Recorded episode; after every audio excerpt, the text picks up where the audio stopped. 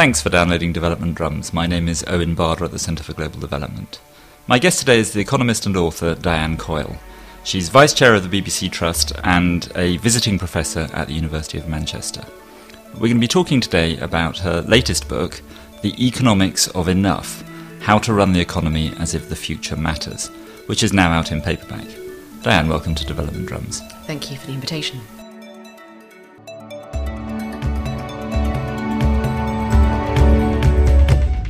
We're going to do this podcast in four parts. First, I want to understand a bit better your thoughts about uh, the desirability of economic growth and whether it's a satisfactory goal for economic and social policy. Then, in the second part, we're going to look at the big challenges that you identify in the book um, environment, debt, inequality, the loss of trust and social capital, that kind of thing. In the third section, we're going to talk about why it seems so hard to respond to these challenges. And then in the last section, we're going to look at your manifesto for enough, your proposals for how we tackle some of these problems. When I first saw the title of your book, The Economics of Enough, I thought perhaps it was going to be another one of those books saying that we had to stop economic growth, that we were running out of environment or because of water or climate change or something that we were going to that we should um, be satisfied with what we have. We should be satisfied with uh, with today's levels of income and. I thought you were going to be connecting with this literature about whether there's any connection between economic growth and happiness. So I was quite relieved reading your first chapter to find that that isn't what you're saying. Um, perhaps you can explain uh, for the listeners what, what you are saying about what should be the objective of social and economic policy. As your question hints, there has been a bit of a bandwagon saying there's been too much growth, enough to all that, and let's measure or c- focus on what really counts instead. And what really counts is, is human happiness, and uh, there are surveys that measure that, so let's focus on those instead.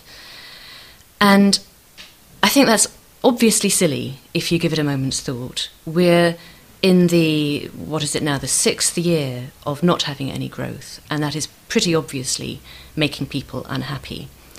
Whenever you've got any improvements in productivity in an economy, the economy, the GDP, needs to grow by at least that much to That's keep gross domestic product. Gross so domestic product. a measure of national income. Ne- So this measure of gross domestic product, national income, needs to grow by at least as much as productivity to keep the same number of people in jobs. If you don't have growth, you're going to get some unemployment. That's why people don't like recessions. So just reflecting on that should make people a little bit cautious about the happiness bandwagon.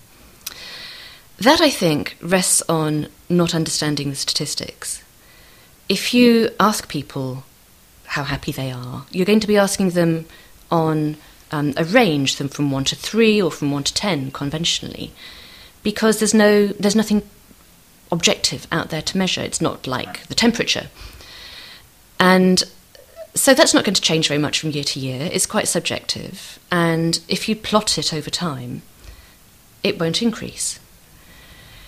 And what happened is that Richard Easterlin, in his famous paper on this subject that set off the whole happiness, the happiness movement, plotted that against the level of GDP, gross domestic product. That is an artificial construct about how big the economy is, and it can rise without limit, and it does. And whenever you plot a series that doesn't increase against a series that does increase over time, they're going to look like they're not related to each other, but it's not meaningful, and it doesn't mean that they're not related. So that's where we got this thing called the Easterlin paradox. The Easterlin i- paradox. Which was the idea that as economies get richer, people in them don't get happier. And that gave rise to this movement that said, well, so we should stop Yeah. focusing on economic growth. Most economists now agree with you that the statistics underlying these Easterlin paradoxes are rubbish. And actually, it turns out, surprise, surprise, that as economies grow, in the sense of GDP rising, people do in fact get happier. Um, but that doesn't mean that GDP is necessarily a very good or complete measure of what it is we're trying to achieve, does it? GDP is, is what it is. It's a measure of domestic product or output of the economy. It's not, and it was never intended to be, a measure of welfare. And those two things need to be kept distinct. And we do have other ways of looking at, at welfare. Uh, the Human Development Index is probably the best known of those. And that takes a range of things that are obviously important to people's well being uh, like indicators of health or mortality, access to technology and, and um, clean water and so on, education levels. And so if you want to measure welfare, there's a perfectly good measure in the Human Development Index that, that does that. Or you can look at, at those uh, separate components of it separately and there's quite useful information in doing it that way. It might be quite useful to know that your health indicators are improving, but your environmental indicators are not improving because that helps you focus what kind of policy responses you'd, you'd want.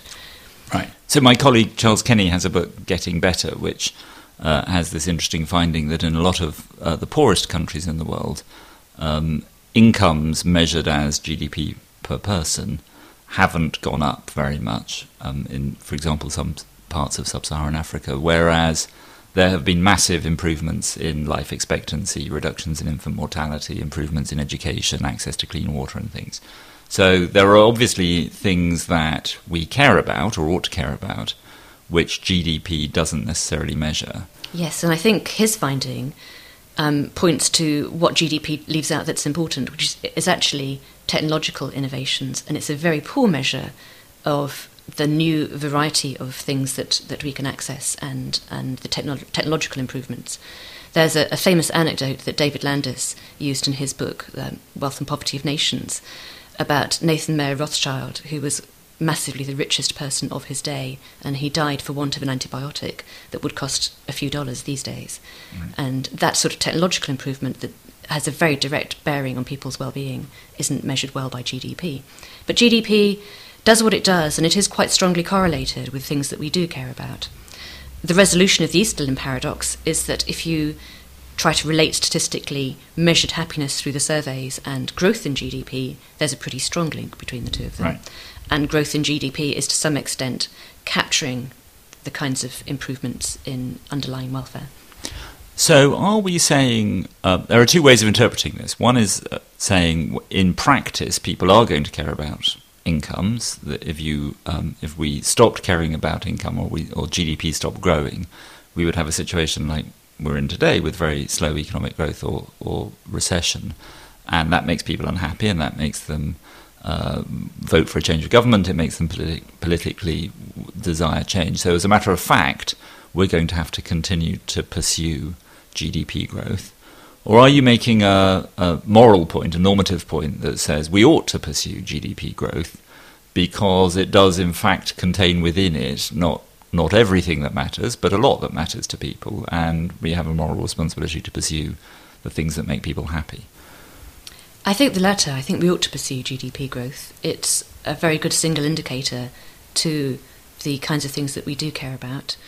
Um, there's nothing to stop us caring about GDP growth, pursuing it, and also separately looking at indicators of, of health, and particularly the distribution. GDP obviously doesn't look at the distribution of income. And one country where the link between GDP growth and happiness is not so strong is actually the United States. The hypothesis being that that's because the benefits GDP growth have been so unequally shared there that not actually not many people have, have benefited from it. But I would um, supplement looking at growth with a national balance sheet and looking at what the implications are for the nation's wealth in the broadest sense of pursuing growth this year, because obviously GDP growth it's it's what happens from year to year, and you can improve that if you're eating your capital that ought to be right. benefiting future generations instead. So we very much need some kind of measure of, of wealth, but not just money and not just the national infrastructure, but also um, human capital and environmental capital, natural resources as well. And I mean, this is a common criticism of uh, this measure, which is that we we see rising consumption, but this is uh, essentially at the expense of uh, particularly natural assets that we're using up the planet's ability to um, uh, to accommodate us, so that so that it's not. If you were to use a, a balance sheet approach, um, although you know, although we've got good consumption this year, we're doing what uh, Harold Macmillan uh, said, we're selling the family silver to pay the butcher, that we're, we're, we're, we're drawing down our assets, our environmental assets. Is, is, do you think that critique is fair? How, how, you know, if we were doing a proper balance sheet approach, um, uh, what would our GDP, if our GDP growth has been averaging two and a quarter percent a year or two and a half percent a year, what what would it have been properly measured? I mean, if we if we were taking proper account of, of the assets that we've been using up. I don't know of anybody who's done that um, counterfactual calculation because the statistics behind it are quite complicated, and the World Bank attempts to measure comprehensive wealth for some countries are, are, are kind of moderately advanced and don't really answer the question that you're posing yet. Uh, I would have thought it's most acute in certain areas, and energy use is an obvious one to look at. Any country with a natural resource base, as the UK had with oil, or um, other countries still do with oil and, and minerals, then that's another obvious place to start trying to make this balance sheet assessment as well as looking at GDP. And I think an interesting contrast in the developed world context would be the treatment of oil resources, natural gas resources by Britain and Norway. But then, of course, in lots of developing countries, this is a, this is a, a pressing public policy question.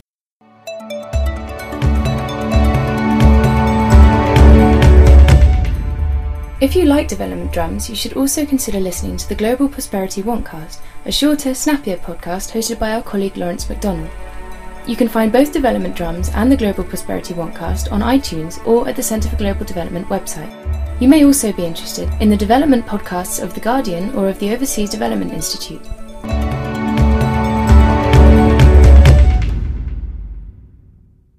My guest today is the economist Diane Coyle, and coming up next, we're going to be talking about what she has in her book as a crisis of capitalism.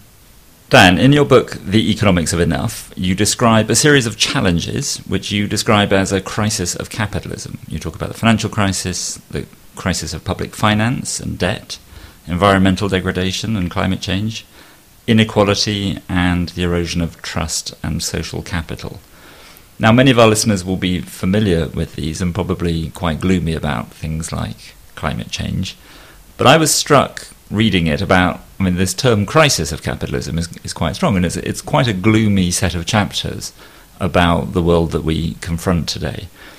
Can, can you say something? I, I was, I'm going to ask you to start with this issue of, of public finances and debt, because I began reading the book quite gloomy about those, but ended up uh, much more pessimistic as a consequence of reading your book about it. So, can you tell us something about why why we should be concerned about about this in particular?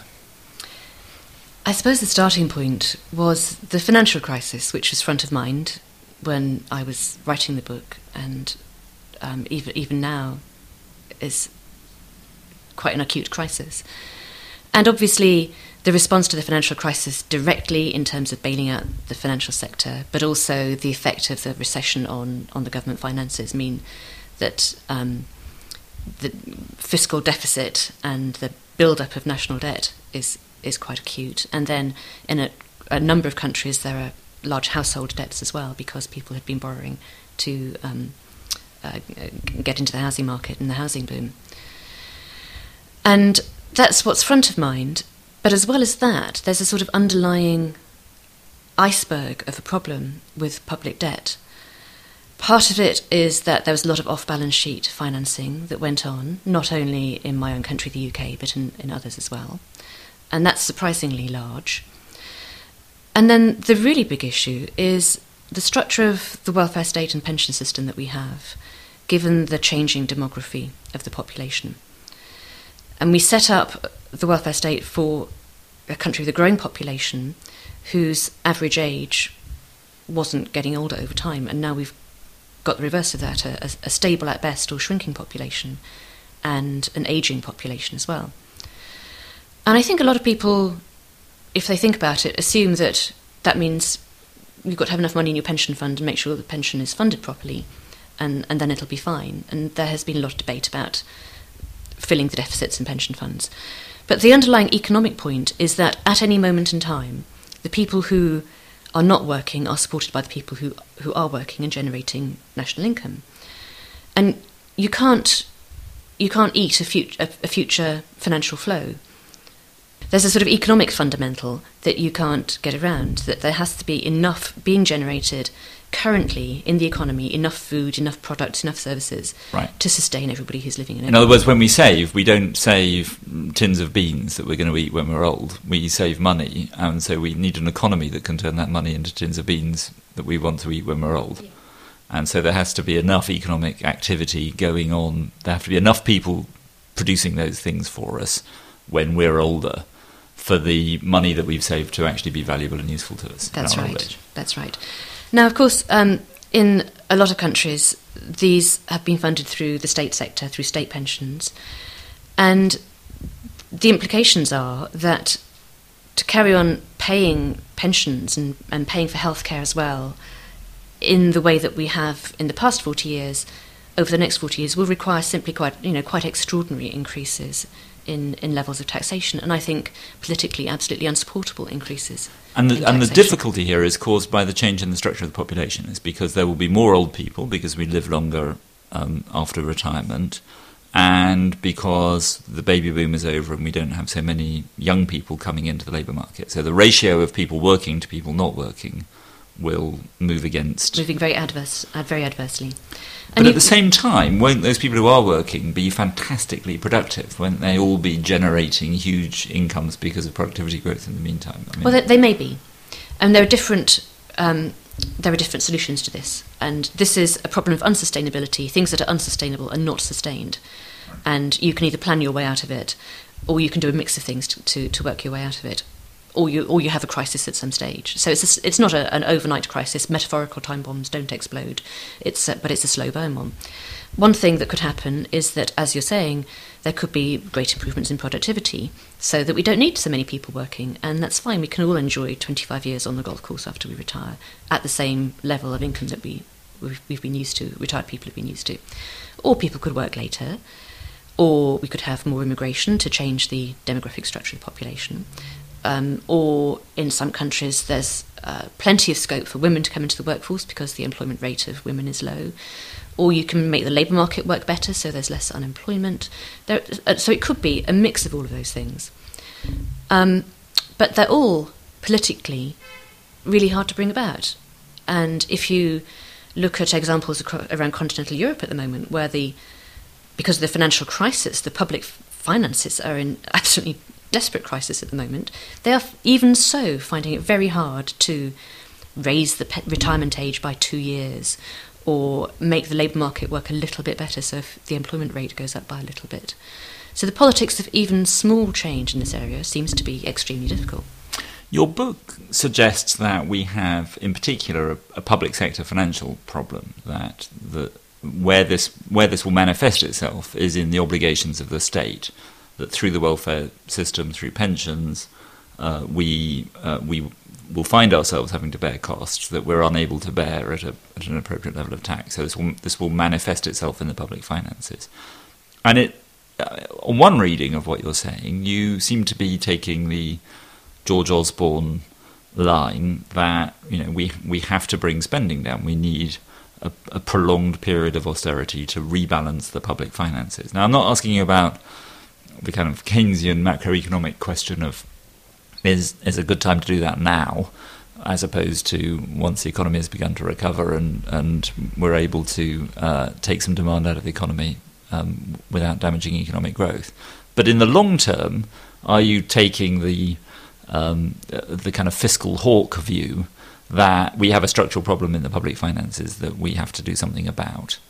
Or are you saying that actually the problem is not in the public finances, it's, it's in the real economy, it's to do with productivity and immigration and um, working people's working lives and so on? What's where are you on on how far this is a, this is essentially a problem of public finance? Well, I think we have both problems. I think we have a problem about low productivity and a problem of public finances. So I am a long term hawk about needing to address this structural problem.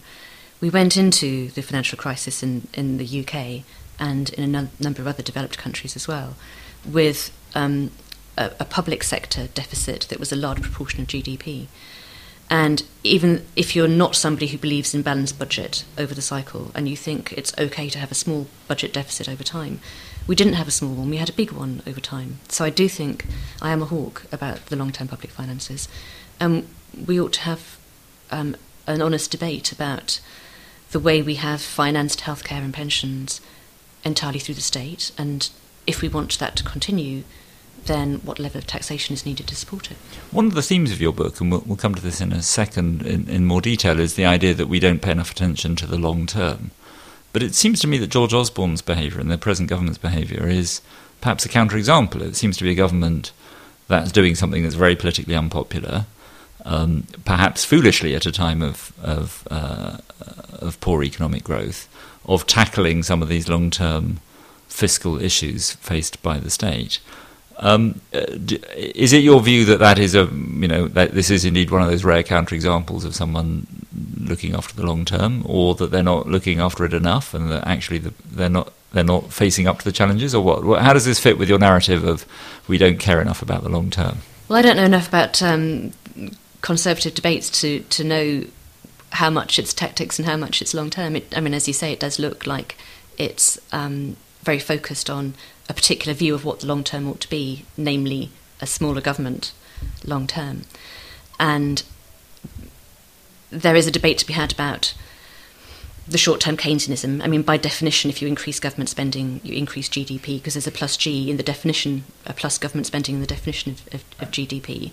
So there's a, there's a short term impact, and there is a debate to be had, and there's a very vigorous debate about whether or not that's needed to jumpstart the economy back into growth because growth will really help you sort out the public finance, finance sustainability. And I don't know the answer to that. I'm not a not a macroeconomist. One of the one of the um, most interesting and I thought quite challenging parts of your book was a discussion about um, values and really the, the idea of social capital, which is one of these awful bits of jargon, but there's notion that there are institutions and behaviours within society, often implicit, that the idea of trust, for example, which un, which which need to be there to underpin an effective society, an effective market, an effective an, an effective community, and. I I was reminded of George Bush's call for a kindler, gentler capitalism, um, and you seem to be, uh, but actually, often in your book, you're, you're harking back to a kind of Victorian era of, of capitalism. I was interested in what you think is going on there and why it matters.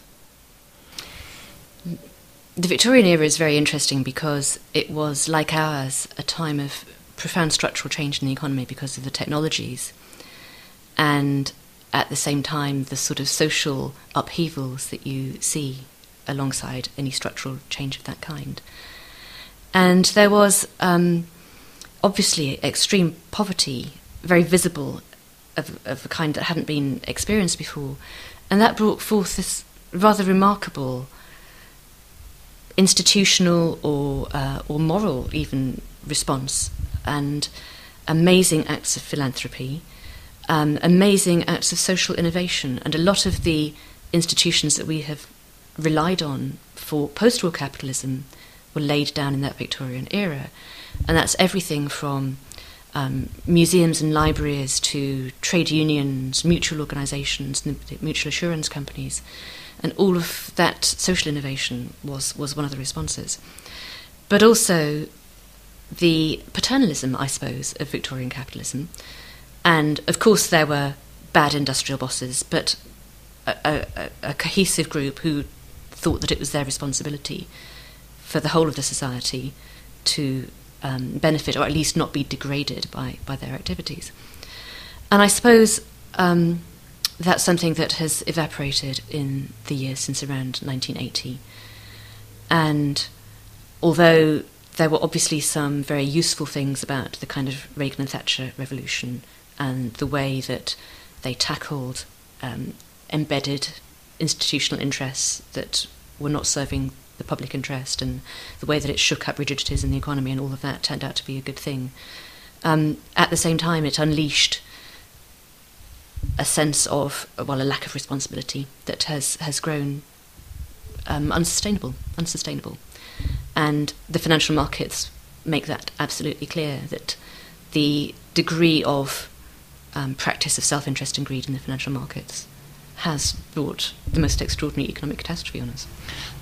This part made me kind of reminded me of Marx, right? This this notion of capitalism containing the seeds of its own destruction.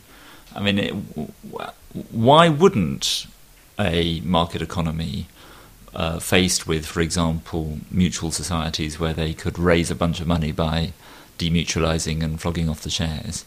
Um, why wouldn't they do that? Why I, I, I was I, I, was surprised that you were surprised that capitalism has eroded some of those institutions as as um, as markets become more competitive and, and firms have to um, do more to uh, survive. Um, don't don't they have to eke out every way they can to maximise their profits and their shareholder value? or face extinction? I mean, what what should what should be stopping them from doing that? I think the problems have come about because markets have actually become less competitive and not more competitive. And it turns out that the flaw has been um, mistaking a, a, a, a pro business and pro market policies. And we've had pro business policies and increasingly pro big business policies. And there has been a capture of politics by a wealthy, increasingly wealthy economic elite and again, that's probably clearest in banking, but I think there are many sectors of the economy where you can see that the rules have, over time, increasingly been set to favour large incumbents and keep out, keep out competition.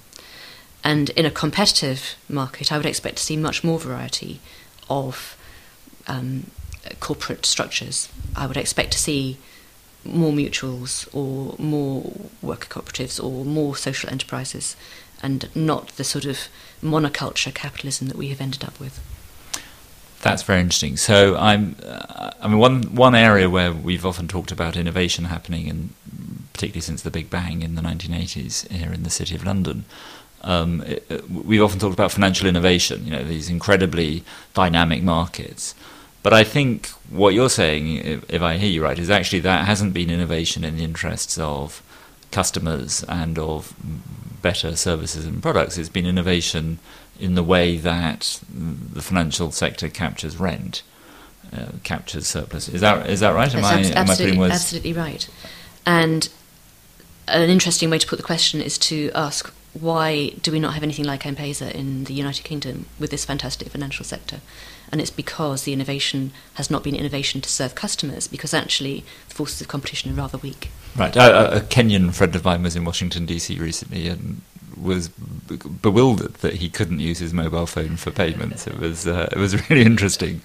Um, yeah, no, okay. So that uh, and you, the other, I don't want to spend a lot of time on the environmental crisis because um, I think that's reasonably well documented. But I, again, what I found interesting all, all, through your book was was the way you uh, marshal a lot of evidence and try and draw a balanced point of view um, on the climate change question. Um, I wondered whether you felt that the res- the response of uh, the rich nations to the impending possibility of climate change is sufficient. I mean, is your reading of the economic evidence about what it would cost and what the what the possible benefits are uh, such that you think this is an area where we're not responding as we should, or do you think that it's broadly right to to wait and see and see what happens, and maybe future generations will be richer and smarter and be able to deal with the problems when they emerge? I think we're not responding as we should. I'm sure there will be technological innovations that help us out of what appears to be a pretty horrible trade off and improve the terms of it. But I don't think we're doing enough. Being an economist, I would like to see carbon priced properly, and the carbon markets that we have have always been undermined by governments giving way to the lobbying of large companies that don't want to pay increased costs. I think they're foolish, actually. If you look at the example of um, com- companies in the 1970s in, in Germany, where they were made to bear the full cost of the oil price shock, and the German authorities, rather than take any risk with higher inflation, imposed a recession on the economy. German companies, of course, some of them suffered in terms of lost sales and, and there was unemployment, but they responded by investing in new and better, better technologies, which over the long term made them much more productive than UK companies where the government policy went, went the opposite way. And I think a far sighted company would see paying more for carbon as a really strong incentive to develop better productivity in the future. The problems you describe in your book uh, inequality, uh, the uh, erosion of trust and social capital, the financial crisis, environmental issues all these apply just as much, if not more, at a global level. I mean, global inequality is much greater than inequality within within any particular nation. Um, your book mainly focuses on national questions, but do you think that increasingly we're going to have to address these questions globally as well?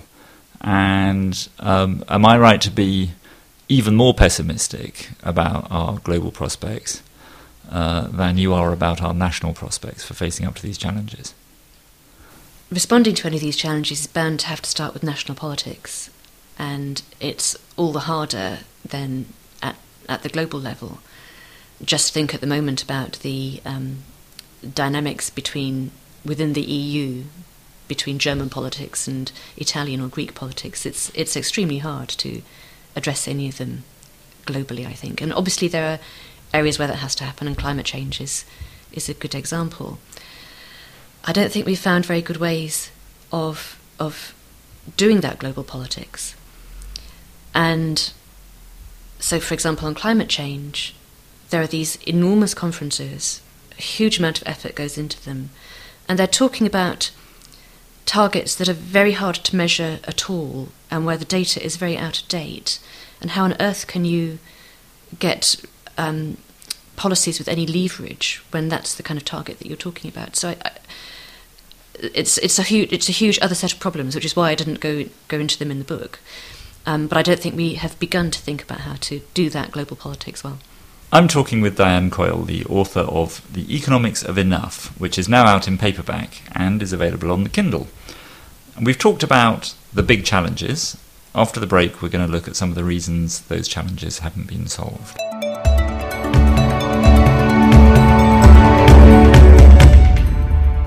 Do you have a topical guest you'd like to see on Development Drums? We're always open to suggestions, so please tell us yours by visiting our Facebook page. You can also find out who we have lined up for Development Drums and pose any questions you have for them there.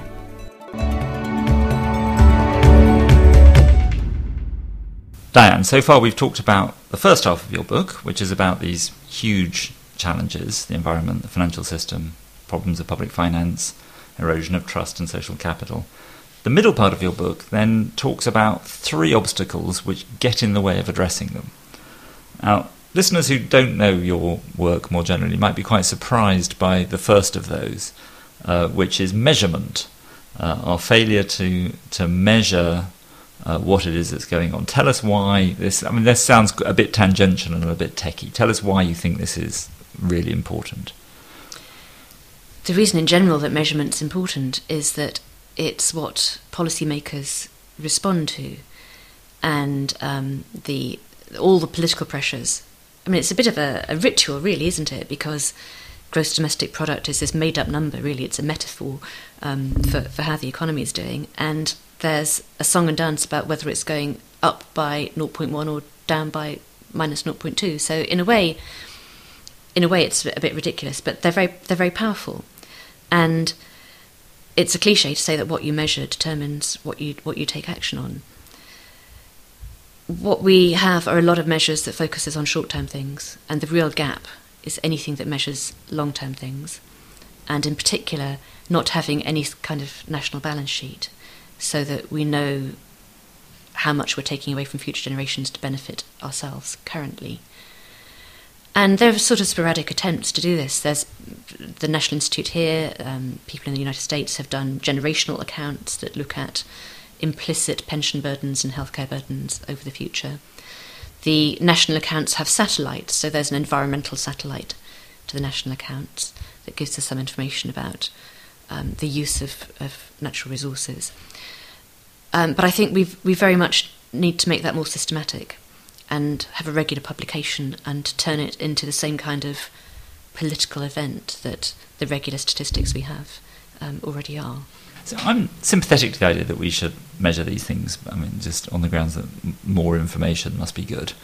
Um, but I wonder whether it's really. I mean, if these things matter to people, if if it matters to people that their you know parks are being um, degraded or their you know traffic congestion is getting worse, um, and um, even though that's not measured in GDP anywhere and not measured in the national accounts, if people are aware of it, won't that then manifest itself in their voting behaviour and, and, political pressure to do something about these things? And why why do we need to why do we need the Office of National Statistics to tell us that we're unhappy about traffic congestion? if if if people if these things matter to people, won't won't that come through in the political economy of of of, of how we do how we make decisions? I don't think it would because you're making a presumption about what people are aware of, and um, I guess I'm saying if they're not aware of them, then it can't matter. It only matters if enough people are aware of it and care about it enough to change their voting behaviour about it. But the thing about official statistics is that they shape awareness. They they legitimize things that, that we as a society care about. And there's a lot of evidence from the psychological literature that people don't pay attention to things that change slowly over time. So if you're living in a place that you've lived for a while and the traffic going by your house is getting worse and worse, but a little bit every day, you adjust to it and, and actually are, are not aware of it. The, the great example is the Air France um, plane that crashed into the Pacific a few years ago. When they recovered the black box, they found that the engine had stalled in the middle of a thunderstorm, and the there's a verbal warning to the pilots in the cockpit who were both experienced, and it sounded something like 78 times saying your engines have stalled, restart your engines. But because they had so much information to absorb and lots of things were changing around them, they didn't notice attention attention is um, right. is it's really hard to focus. And so the point about statistics is that it says this is what we're focusing on. Right. Which is a bit of a tangent, but. And how difficult would it be? I mean, it sounds like you know. We all know that there are problems with GDP as a measure. You know, there are lots of there's lots of work that happens in the home, for example, people caring uh, for others that never gets measured. And presumably, part of the reason that never gets, I mean, there are all kinds of power relations about why those things don't get valued as they should. But part of it is just it's very difficult to measure, you know, how much caring is mm. happening in the home. Um, the last thing we want is government inspectors coming around and seeing how many hours we're spending with our children or our elderly parents. So, how this notion that we're going to do a better job of particularly measuring assets, um, measuring our environmental assets, for example, is this a whole new industry of statisticians and government workers who are going to start collecting this information, or what? What, what do you envisage? How do, how do we make this happen?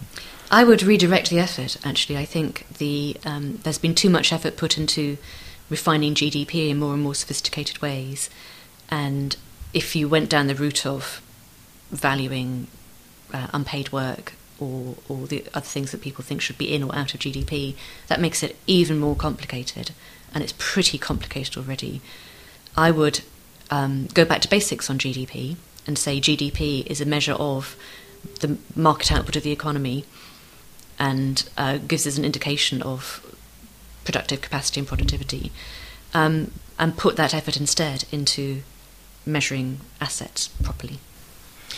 The chapter on values, uh, I thought, which I think is chapter seven of the book, I thought was one of the most interesting chapters, and that's saying something because it's a book full of lots of interesting insights and connections. But it's a it's a chapter in which you mount a defence of markets, the market economy, uh, and you also mount a defence of economists. You you I think you you counter some of the common criticisms that economists you know, know, the price of everything and the value of nothing and all that stuff, and you you explain that actually economics is all about some of these ethical and, and value questions. But you come up with this um, interesting idea that there are that that in any society you can have any two of the following three things. You can have economic efficiency, you can have equity, and you can have individual freedom. And your your claim is that you, you, know you pick two of those that you want, but if once you move in the direction of those two, you'll almost definitely move away from the third.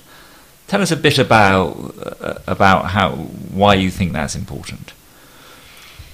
We've had, um, I suppose, a generation of concentrating on individual freedom and on efficiency. So it's been all about all about markets. I mean, to caricature it, it's the it's the neocons- neoconservative right. or neolib- neoliberal Thatcherite right. agenda, and um, the consequence of that has been the increasing inequality because if you liberalise and deregulate and let everybody look out for themselves, then that's that's sort of inevitable consequence.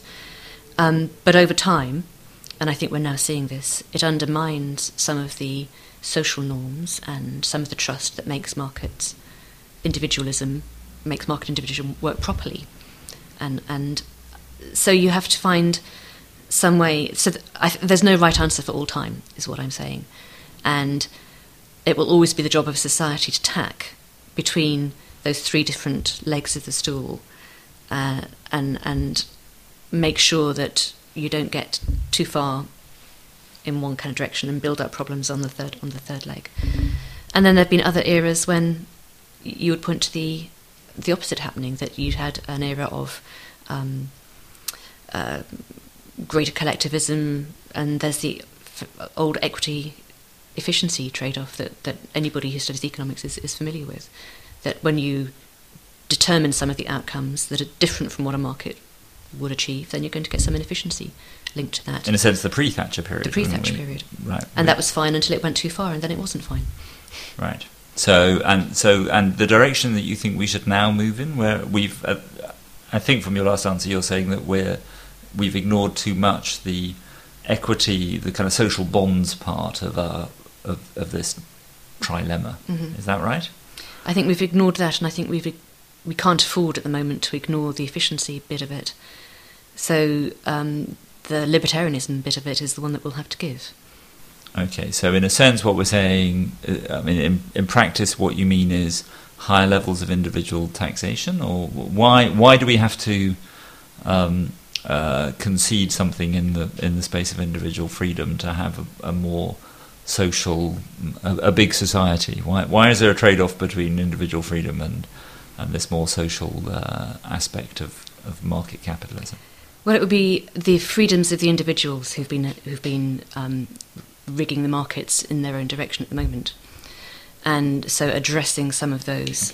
So um, things like saying we can't, you can't pay big bonuses, for example. Exactly. Okay, and uh, I mean, it seems to me that, and we'll come to the, the governance issue in a second, but actually, this is a good segue into it. It seems to me that part of the problem is that as people have become more wealthy, um, they've also become more politically powerful, and so a, a, able to lock in a, a rigging of the system in their own favour. So Yeah. they they are able to prevent competition in markets, they're, uh, and lock in various kinds of monopoly and, and rent-seeking behaviour. Wealth has Uh, been parlayed into political power. Right. And I suppose one of the ways in which we might need to constrain freedom is is to reduce the freedom of very wealthy people to uh, to to use that to acquire political power. Is that is that consistent with what? I mean, I, I, well, tell me more about this notion of the crisis of governance. That's your third your third crisis. Well, the extremes of executive pay, which started with the banks but actually bled out into the corporate sector, have come about because there has been no restraint. And even the self restraint that there used to be on what people paid themselves out of corporate profits has, has vanished. So, on the one hand, the, the regulation and the absence of competition means that profit margins have increased a lot. And then on the other hand, there's been a quite um, small and cohesive group of, of the elite who've um, had a university education, been to business school. They might not all know each other, but they're the same kind of people, and they have been paying themselves that money and set up structures to do it.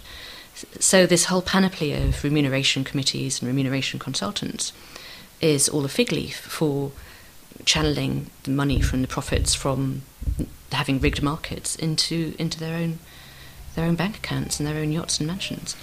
But there's a there is a kind of broader theme in your book about this idea that um, the problems that we face, um, things like environmental degradation, um, are addressable in a kind of technical sense but there's a failure of governance that ena- that enables us as a society to do that. That that that, that our governance structure, and it's partly because of the exercise of, of the concentration of wealth and therefore power in our political system.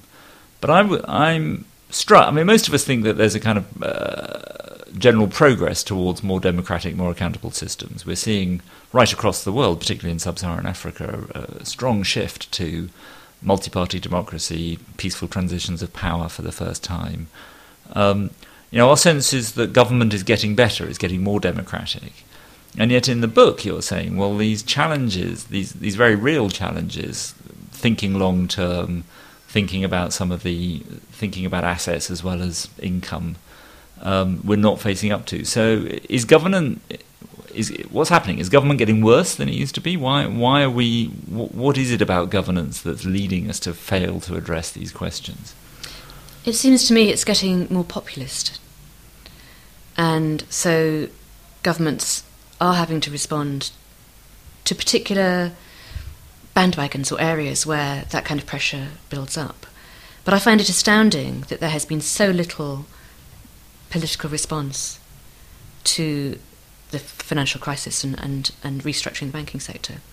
And it has taken years, years of the crisis, to agree to phase in over years more some small changes to the amount of capital that banks will be required to hold. And m- minor changes about reporting and about, about payment structures. So, do you think John Vickers? I mean, you're talking about the Vickers report at this point, right? Do you think he flunked it? I mean, why did why did Vickers not recommend, you know, a separation of retail banking from casino banking, for example? I mean, what what what was it about our government system? I mean, know, he's a smart guy, right? You know, there are very few people more better qualified than him to do this, and he's probably not in the pocket of a bank. So why didn't he recommend something more radical? I I haven't talked to him about it, so I couldn't tell you. But my impression is that it was too, they took too technocratic an approach, and when you do that, you think about um, really quite small changes and not not the big picture, and to think about the big picture and the power of the financial lobbies in our political system. It, you know that's for, that's for governments to do. That's for politicians to do. And when in the US there are five financial sector lobbyists for every member of Congress, and you need the money of the banks to get elected, then you can see why change is difficult. But but even so, our financial system is vulnerable to another crisis. This could you know, this this whole run on the banks could happen again tomorrow, and nothing has been done about it. It's simply extraordinary. It does seem to me there's a failure of the imagination of the elite, right? I mean, there is an opportunity here to really change the uh, the settlement between our financial sector and the rest of the economy, and you know, there's popular opinion is behind doing something about this, and yet somehow no part of our political system has has really articulated what that new settlement would look like and what, what it should be. And we seem to be very constrained within, as you say, these technocratic solutions about changing the capital adequacy ratios and things. And I, I just think I, so that suggests that there is something wrong with our governance system. That, that, but that I that to me sounds like a class problem. It sounds to me like a problem of a, an elite that is uh, that, that isn't is insufficiently diverse and insufficiently willing to think broadly. Is that is that part of our problem, or is that too Marxist an interpretation? Well, it may be. Maybe we'll all end up being Marxists in our old age. okay. Um, uh, it, in this section about governance failure, you talk a lot about long-term problems and our failure to address them. I I read some of our problems as failures to deal with the collective action problem. That you know, in something like climate change it, it, seems to me that there is quite widespread agreement that we need to do something about this, that we need to take some steps to make our industry less carbon intensive and, re- and reduce carbon emissions, and that it's the rich world that needs to do that. What we seem to be arguing about is who exactly is going to bear the costs of that. Um, is it going to be industry? Is it going to be consumers? Which countries? Which industries? You know, and it seems to me that it's it's not that we're not thinking long term or that we don't recognize that there's a problem or that we, even that we don't have the measurement. It's just that we don't have any mechanism by which somebody can say, right, stop arguing. You're going to do this, and you're going to do this, and that's that's going to get us there. Um, I, mean, I like the idea of a, of a carbon price as a way to uh, to give people incentives to to do this. But I'm wondering whether you understate in your section on governance the idea that we just don't have good enough mechanisms for um, for solving these collective action problems. I, I, think that's a fair point. I think that's a fair point. And the um, example a while ago about um, not having a good target for these international climate negotiations because it's hard to measure and it's retrospective actually speaks to the kind of collective action problem that you're talking about, you need to think about it more in game theoretic terms and what's the focal point of the game and what, how are you aligning people's incentives. So I think that's a fair comment. You also have, uh, uh, uh, again, another theme running through the book is, is the role of technology, the way that technology has changed uh, the economic structure of the economy, that we, we're consuming more weightless, but you have an earlier book about weight, the weightless economy. Um, but also about the notion that technology might change the way we do governance, that, that, that it's more possible to consult the public more often and engage people and, and for institutions to become more accountable. Tell us about, I mean, how big a thing, is this a fad or is this, is this really going to change the way we do governance and the way we do economics? I think it will really change, but I wouldn't want to be too starry eyed about um, engaging large numbers of ordinary people in these sorts of decisions because most people aren't very interested. Right. And anybody who does public consultations will find that actually the number um, is who, who want to be bothered to respond to a questionnaire and still less think about it is, is, is pretty small. But it, I think it will work through there being um, the potential for the few people who are interested to act as new intermediaries and access the massive amounts of data that are now available and the tools for analysing that and the potential to get at, at, all the documents. And they will that will then filter out right. from from there. So I suppose in a way that um, traditionally in the old world, the old technology world, newspapers acted as that kind of that kind of filter. There'll be some new mediation mechanism. I don't know exactly what it will look like, but I'm confident it will happen. Do you uh, you used to work at a newspaper, as I recall? Um, do you think that the shift from the old organised media of newspapers and broadcast um, towards much more crowdsourced online citizen journalism? I mean, that comes with some risks, right? And because uh, uh, are we managing those risks well? We're probably at the point of maximum disorganisation, aren't we? Um, right. When it's not yet completely clear how you authenticate, validate all of that kind of information. And it does take a lot of effort to, to validate it properly.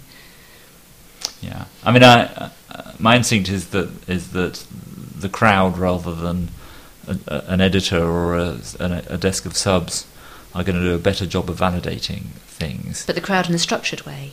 Yes, and I'm not sure that we yet have that. We don't have the structure. We don't have that. You're listening to Development Drums with me, Owen Barder, and my guest Diane Coyle. Coming up in the last section, we're going to look at Diane's manifesto of enough.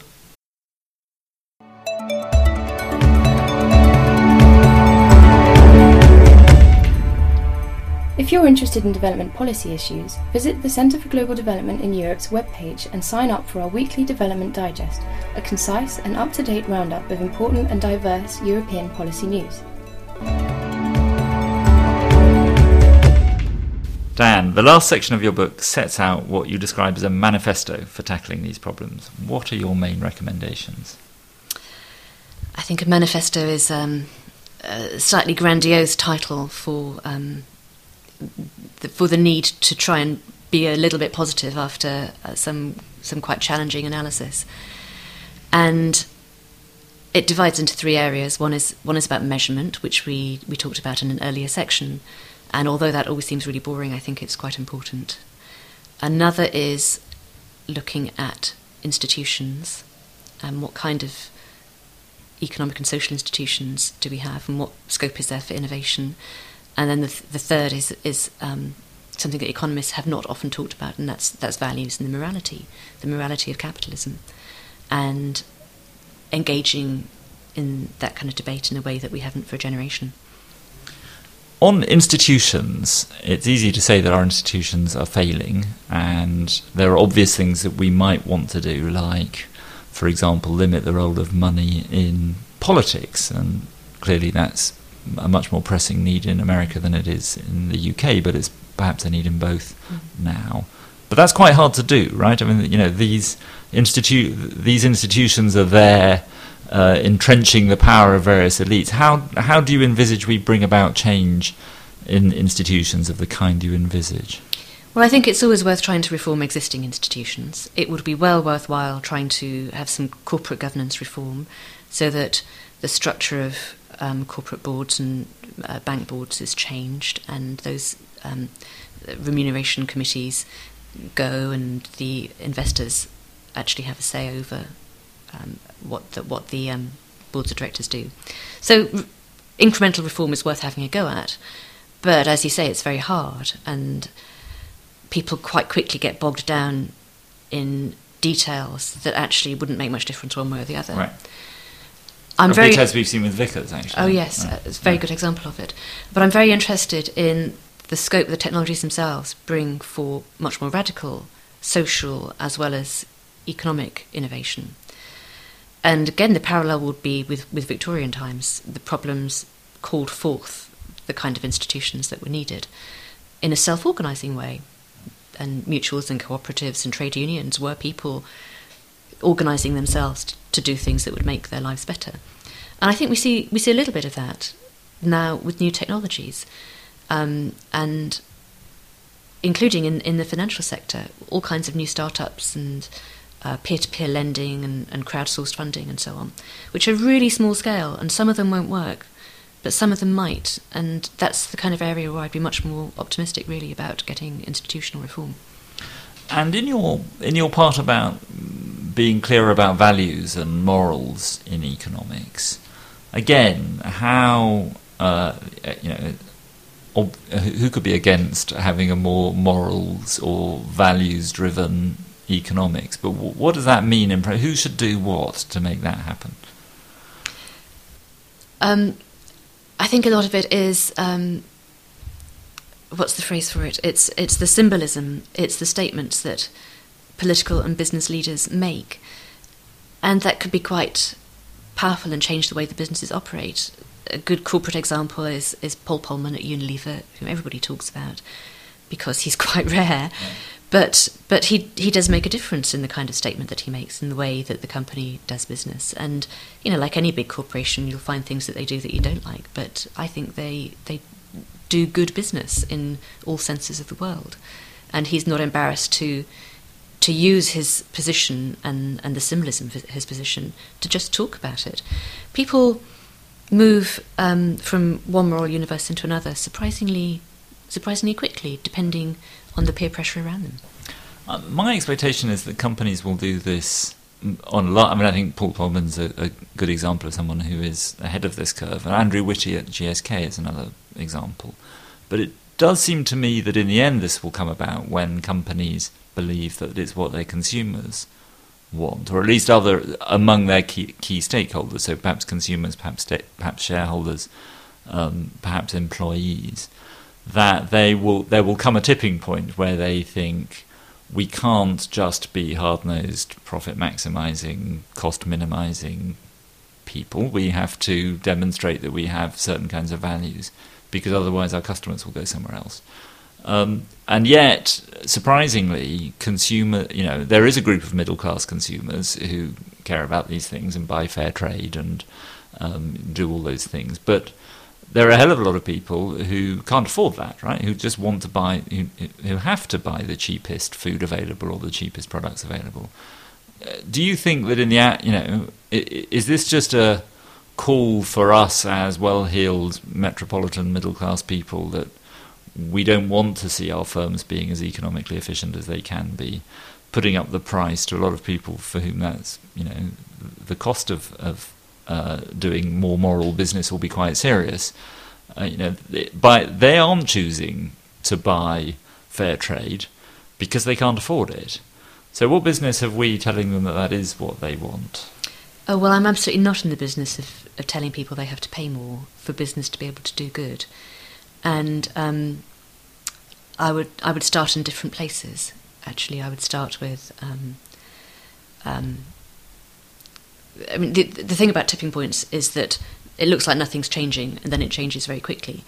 And this business about maximising total shareholder return, but brackets siphoning a lot of that off to the executives, that's really quite recent, and it came about quite quickly, and it came about because of politics.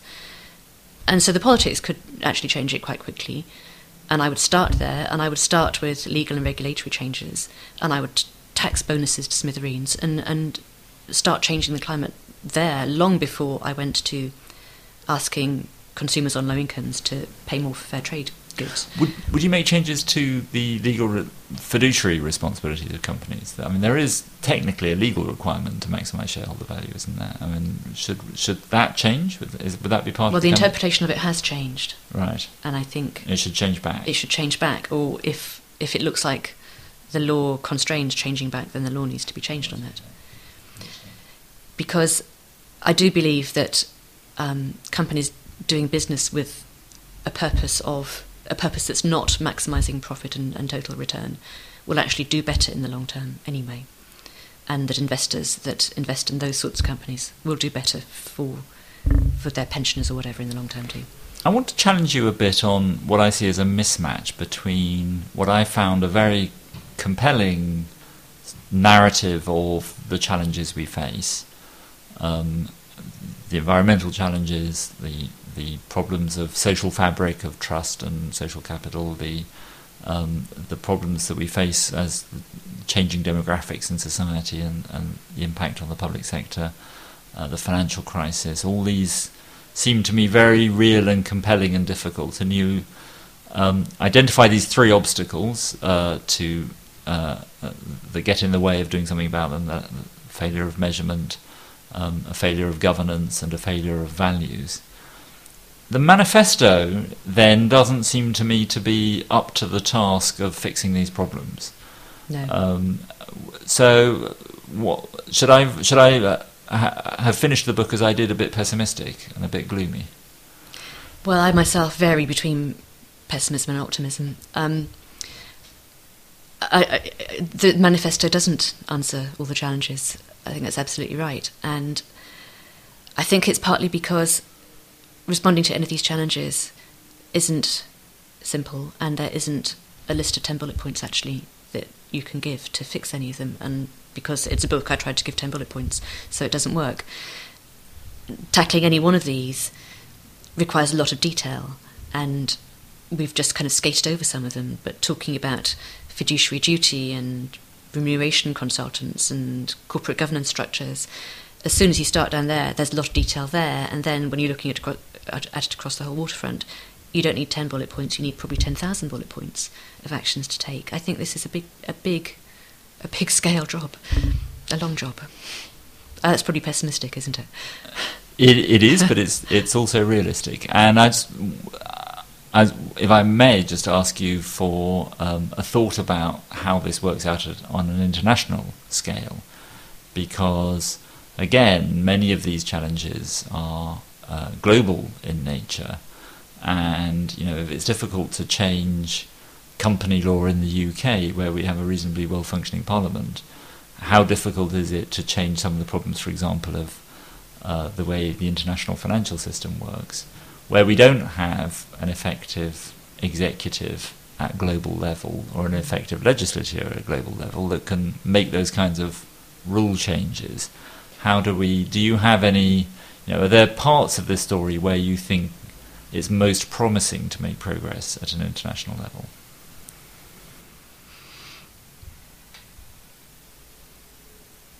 I think there is hope in the way attitudes are changing around the world. I mean, the intellectual climate is a global intellectual climate, and I think that is changing and has changed quite dramatically. And so there's a prospect of people in lots of different countries having exactly these these kinds of thoughts. Um, but the practical politics of implementing it in international institutions, I think, is really tough, and particularly in the financial markets. It may come to a choice between working around what you might perceive of, as a problem in the American financial markets and, and cutting yourself off from it. I mean, there might come a point when there's a choice to be made there. I would add one note of optimism, which is your tipping point, point, which is that I do think that all these problems. I, you know, I look back to the history of the abolition of slavery, and it must have seemed impossible to imagine a world in which we got rid of slavery when they sat around in the East End of London and plotted the abolitionist campaign. But actually, you know, these are, uh, it's amazing how ideas do spread and take off and tip. Yes. And people are willing to make and and what's inspiring about I think your description of uh, moving back to a world driven by values and markets is the idea that this is actually what people want. People regret the loss uh, of some of these values and the social fabric and the trust because that's part of what makes it worthwhile living as a human being. So I think that it, this could quite quick. I think as we begin to identify solutions, it could quite quickly gather momentum. So I think that's I grounds so. for optimism. I have been amazed going around the world talking about the book at the amount of interest and the range of people who are interested in, in, in this when it's a book about, you know, GDP and measuring happiness. You've been listening to Development Drums with me, Owen Barder, and my guest today has been Diane Coyle, who is the author of The Economics of Enough, which is now out in paperback. Diane, thanks very much Thank for coming you. on Development Drums. Thank you.